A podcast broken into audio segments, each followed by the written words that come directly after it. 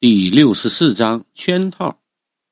杨老头一听事关女儿的性命安危呀，当下也是不敢怠慢，连忙冲老伴儿闺女就使个眼色，匆匆离开了堂屋啊，就躲进里边房子去了。这仨人一走啊，我和老神棍的目光齐齐的就落在了端木晨的身上。他淡淡一笑，不紧不慢的指着那个项链：“师兄啊，你好好看看。”这个项链是不是当初你施法的那条？我看他表露出啊一副胸有成竹的样子，颇为疑惑，心想：这莫非这项链不是我当初施法的那条，而是真的被调包了？一念至此啊，我不由得拿起那个项链，再次仔细的瞅了一眼，结果呢，却让我十分的失望。这个项链正是我先前施法的那个项链。在右下角的位置啊，有一个磕痕，这是我当初施法的时候啊，一不小心掉在地上弄的。这一点呢，我记得是十分的清楚。可转念一想啊，我又觉得不对。这项链明明就是我当初施法的那条，可法术却被人破了。再联想起端木晨让我看这条项链时候表现出的样子，我猛地一惊啊！一个大胆的猜想顿时浮现在我的脑海里：端木晨将地鬼煞给破了。带着这个疑问呢，我扭头瞅了一眼端木晨，他好像就看穿了我内心真实的想法一样，拍了拍胸脯：“师兄啊，你猜的没错，法术是我破的。”我这心中虽然怀疑这个法术是他破的，可听他亲口承认呢，我还是不由得震撼了一把。我实在是想不到啊，这个看似公子哥的端木晨呢，竟然能够在李富贵和杨玉娥的眼皮子底下将地鬼煞的法术给破了。不过这不是重点，重点是他这么做用意何在，目的呢又是什么？老神棍似乎跟我想的一样啊，他见端木晨主动承认了法术是他破的，不由得瞅了他一眼：“小兄弟呀。”既然法术是你破的，你又知道这个法术是周兄弟的手笔，那你为什么还帮李富贵处处为难他？是当他好欺负啊，还是将他师傅纯阳子道长就不放在眼里呢？这话一出口，我不由得暗自喝了一声彩呀！这老家伙说话依旧是如此的锋利，将逼宫啊和混淆视听这种江湖手段。用的是极为娴熟，原本一个普通的事情，到了他的嘴里，便上升到端木晨欺负我、瞧不起我师傅了。我的个乖乖呀！这顶大帽子扣下来，别说端木晨了，搁谁脑袋上谁都得发怵啊！毕竟强龙不压地头蛇，这个道理任何人都懂。更何况我师傅并不是地头蛇啊，端木晨那也不是强龙。我相信，通过老神棍这么一歪曲事实、栽赃陷害呀，外加满口的胡说八道，端木晨呢一定会说出实情。为了配合老神棍的举动，我冷冷的盯着端木晨：“端木晨，你什么意思？难不成真的像李先生说那样，你不把我师傅放在眼里？”说着，我向右侧横一步，就拦住了端木晨的去路。老神棍一瞅我这架势，心里就明白个七八分了，连忙上前一把就将我拉住。哎，周兄弟，别激动，别激动啊！刚刚我那是胡说八道，你可别当真了啊，否则呢，我罪过可就大了。我看这老神棍跟我配合的如此默契呀，心中是暗自欢喜，但表面上依旧装作十分愤怒的样子，挥舞着拳头。李先生。这跟你没关系啊！就算你不说，我也得跟他好好把这笔账得算算。说罢，我就撸起袖子就要过去啊揍端木晨。老神棍一看火候到了，连忙就一把把我抱住。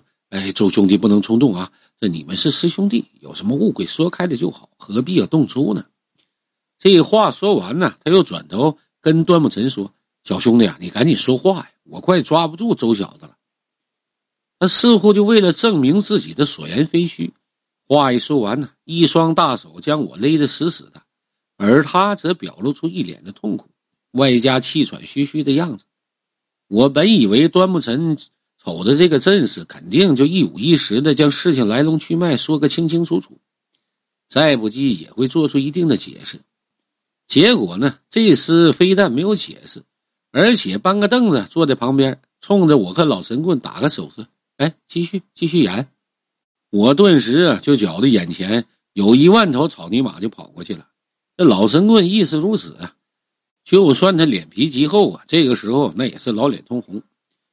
瞬然间呢，我们俩人都不由自主的停下了手中的动作。就在这个时候，坐在凳子上一脸戏谑的端木晨呢，突然从凳子上跳起来，表露出一脸极为愤怒的样子，指着我跟老神棍俩人鼻子就说：“混蛋，俩混蛋啊！竟然跟我玩起了双簧的把戏！你当我他妈傻呀？”我刚想开口说话呀，端木晨却狠狠地瞪了我一眼：“你给我闭嘴！”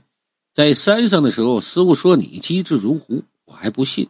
今儿我算领教了，你何止是狐狸呀，简直是泥鳅啊，滑不溜手啊，处处给他们老子下套。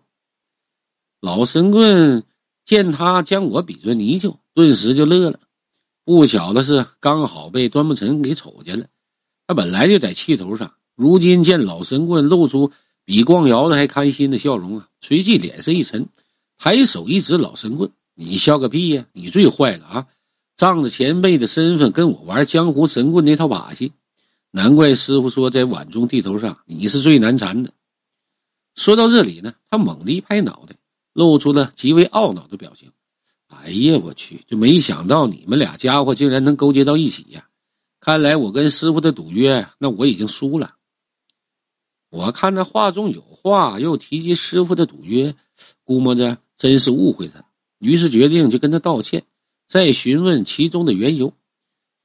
谁知道我刚抬手就准备冲他行礼呀，这小子直接就摆摆手：“周斌，你少跟我来这套前攻后围哈，这个把戏，你不就想知道我将地鬼煞的法术破了，为什么还要到林场跟你你作对的原因吗？行，我告诉你。我原本以为这小子会拿捏我一把，谁知道啊，他竟然真的就告诉我事情的真相。”这事儿还得从今年开春说起啊。当时呢，他师傅的住处就来了一位客人，这个客人呢也是门里人。他见端木晨是气宇不凡，年纪轻轻呢，本事又是不弱，就夸了他几句，说是像端木晨这个年纪的小伙能有他这一般的本事，很难找出第二个。结果呢，他师傅山羊先生说啊，那可未必。那客人呢就问了：这难道真的有？跟端木晨年纪相仿的人比他本事还大。山羊先生笑了笑：“有，碗中道人洞，纯阳子老家伙收了一个徒弟，那小子简直跟纯阳子这老家伙是一模一样，奸猾似鬼，机智如狐啊！”哈哈哈。端木晨一听就不服气了。等那位客人走了之后啊，就提出来要找我比试一番，看看到底哪个厉害。山羊先生呢，本来是不想答应，就怕伤了彼此之间的和气。但转念一想呢，又觉得这是个好事，能够挫挫端木晨的锐气啊，也是不错的。于是就答应下来。为了让端木晨能够找到我的位置，他就算了一卦，然后将我会出现在林场村的这个消息啊，告诉了端木晨。端木晨就来到林场村，开始蹲点守候。结果在腊月二十七那天的晚上，他发现我就进了杨老头的家。随后啊，他找朋友就查了一下杨老头家庭关系，最终将目标锁定在杨老头女儿杨月娥的身上。然后啊，他又顺藤摸瓜，就瞄上了李富贵，设了一个局呀，让李富贵去钻。这样一来，他就可以大摇大摆的来到林场村跟我作对了。到了这个时候啊。我是彻底明白了端木晨为什么前面处处跟我作对，感情这小子是起了嫉妒的心理。不过这样也好，他至少帮我解决了地鬼煞，避免了我遭受报应这个恶果。虽说眼下这个腿还有些疼，但是我知道要靠药石之功啊是无法治愈的，唯有自己多做善事，聚集功德啊，才能弥补自己犯下的错误。我一看这误会啊，彻底解开了，便诚恳的跟端木晨道了个歉。结果这小子非但没有接受我的道歉，反而拿眼睛斜了我一下。师兄，就我发现你特虚伪，道歉有啥用啊？你能不能整点实际的东西？我有些不解的，我就看着他，啥实际的？这话一出口啊，我猛然间发现，端木纯眼中就露出狡黠之色。我暗叫一声不不好啊，这他妈上当了！这是，果然呢，这小子当即拍手啊，嘿，还是师兄爽快，你真的吧？你帮我办件事吧。我一听端木晨让我帮他干活，心里就疑窦丛生啊，心想你丫的，堂堂山阳先生的高足，有啥需要我帮忙呢？我瞅你小子刚刚的眼神啊，指不定是想怎么坑我呢。一念至此啊，我连忙就摇摇头。哎，师弟啊，这不是我不帮你忙，而是我实在就抽不开身。哎呀，我得帮师傅找阿卫呀。为了避免端木尘纠缠不清啊，我连忙伸手就指着老神棍。哎，师弟啊，这次我真的不是诓你。你要不信的话，你可以问问李先生。我本以为啊，端木尘。会说我跟老神棍骗他，不足为信。结果这小子却猛地一拍大腿，目露狂喜之色。哎，师兄啊，师兄啊！哎呀，你真的要找阿卫的话，那你还必须得跟我走这一趟，因为他这一拖音我就知道这小子想吊我胃口。当下我不由瞪他一眼，赶紧的，别跟我玩那套，说重点。端木神看我表现的极为焦急啊，也不卖关子了。哎，因为我那朋友家里啊。有阿卫，前不久我还见到了。说到这儿啊，他冲我摆摆手：“哎，你等会儿啊，我给你打，我给他打个电话，看看阿卫还在不在。如果在的话，让他给留着；如果不在的话，我让他将阿卫给买回来。”